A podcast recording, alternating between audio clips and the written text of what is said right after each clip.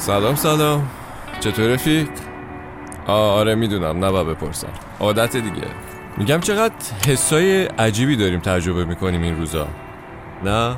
این روزا جدا از حس اندوه، خبرهای دردناک، دستگیری‌ها، نمیدونم کشته شدن دوست و آشنا و هموطن، یه حس جدید دیگه هم بین آدم ها هست، نه؟ استوری های تو، بقیه دوستا، بچه ها رو توی ایران میبینم و کیف میکنم از این همه آگاهی و شجاعتشون. یکی از بچه ها نوشته بود میدونی خوبیش چیه؟ دیگه بعد از این چند هفته که به نشونه اعتراض رو سری سر نمی کردیم بهش عادت کردیم، برعکس چند ماه پیش که نگران بودم رو سریم نیفته، الان به این راحتی و به این آزادی عادت کردم. به آزادی عادت کردن خیلی حس خوبیه. من این رو میخونم و میشنوم و میگم کاش مهسا هم بود و این چیزا رو میدید. از این ژانر عادت کردنای خوب این روزا، مثل عادت کردن به رهایی، دو سه تا دیگه هم دارم که واسه تعریف میکنم. اما فعلا بریم سراغ میلاد درخشانی که یه کار جدید منتشر کرده، آزادی. ایران من پر از نامردها و نامردمی هاست، اینجا بساط پشت و خنجر دائما برپاست، اینجا خودی ها با لباس دین و دنیا آریانمان کردند و گفتن عیبتان پیدا، ما را به شادی وعده دادند و به غم مشغول، از ما گرفتند آنچه را که عمری از ما بود، ما را به شوق پرگشودن در قفس کردند، پرواز آزادی اما در آسمان ها بود. شهرم به چنگ شب در آمد، ناگهان دیدم در قلبمی چون شعله‌ای برخاست،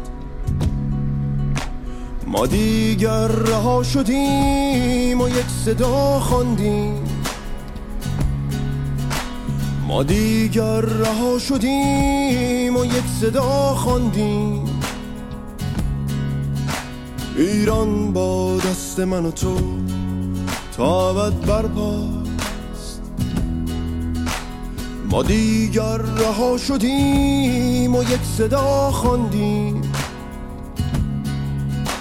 ایران با دست من و تو تا ابد برپاست، برپاست.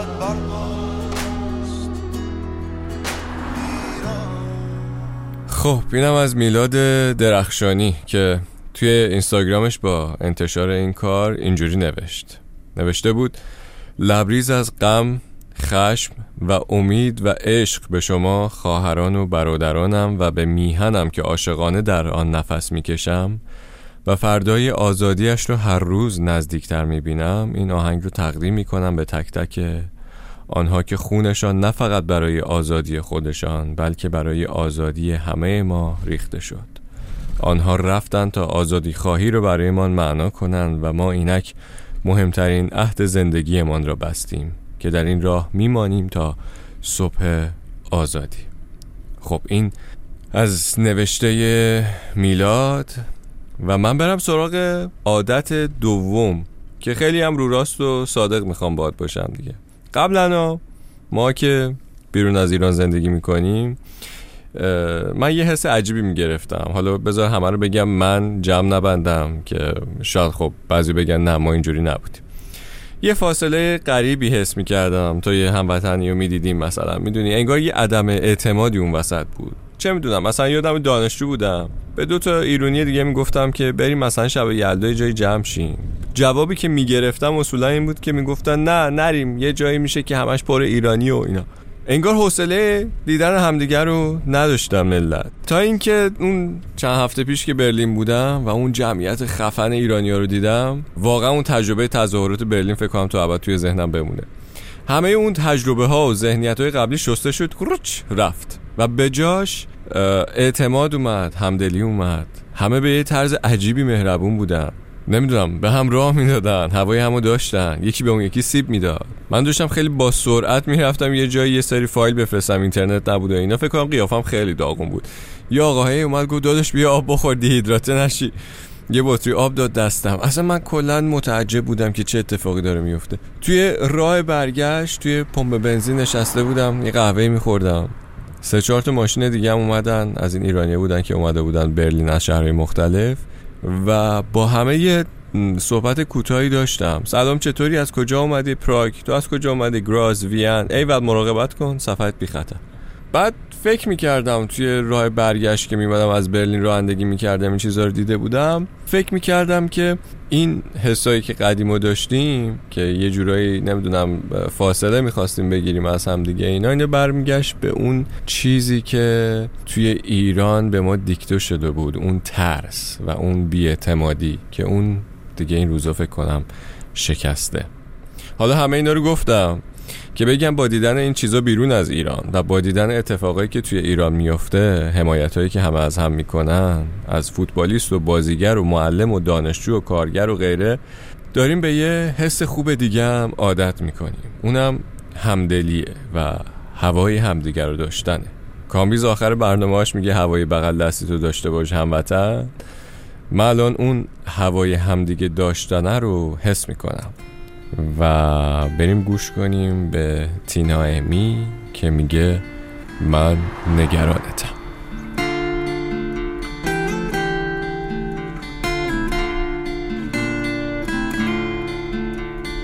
من نگرانتم تو کوچه آشوبه، میخندی یا میگی هرچی بشه خوبه.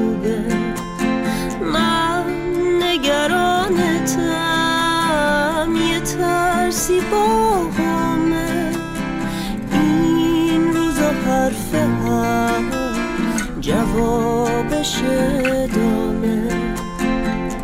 وقتی همه خوابن یکی باید پاشه، یکی که میتونه شبیه تو باشه، یکی باید باشه که اعتراض کنه تو لحظه دام، طلبو باز کنه. برد میخونه بازم بها بشه، ترسه یک چوب دار بشه. من نگرانتم، یه ترسی با همه این روزا، حرفه ها جوابش دامه.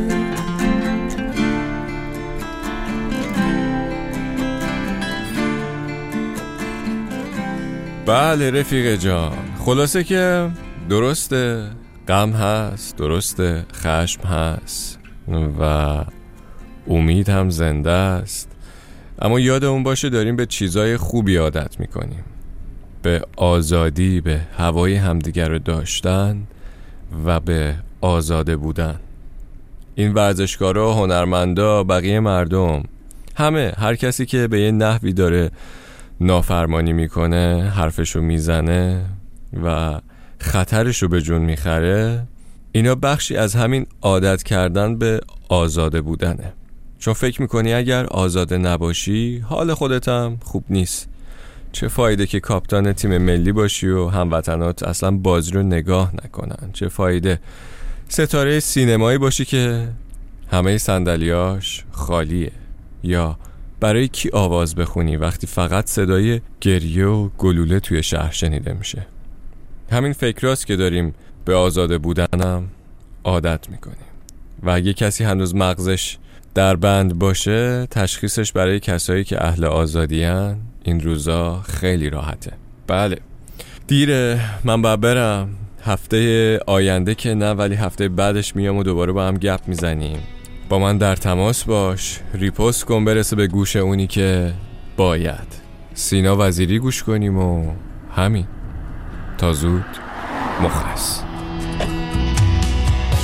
صدای جیغه کودک میون بمب و موشک تبدیل شده به یه فریاد 20 سال بعد جنگ. صدای نوبه و ناله، تصویر مرگ و اعدام وسط میدون شهر توی عمق بچگی ها متولده.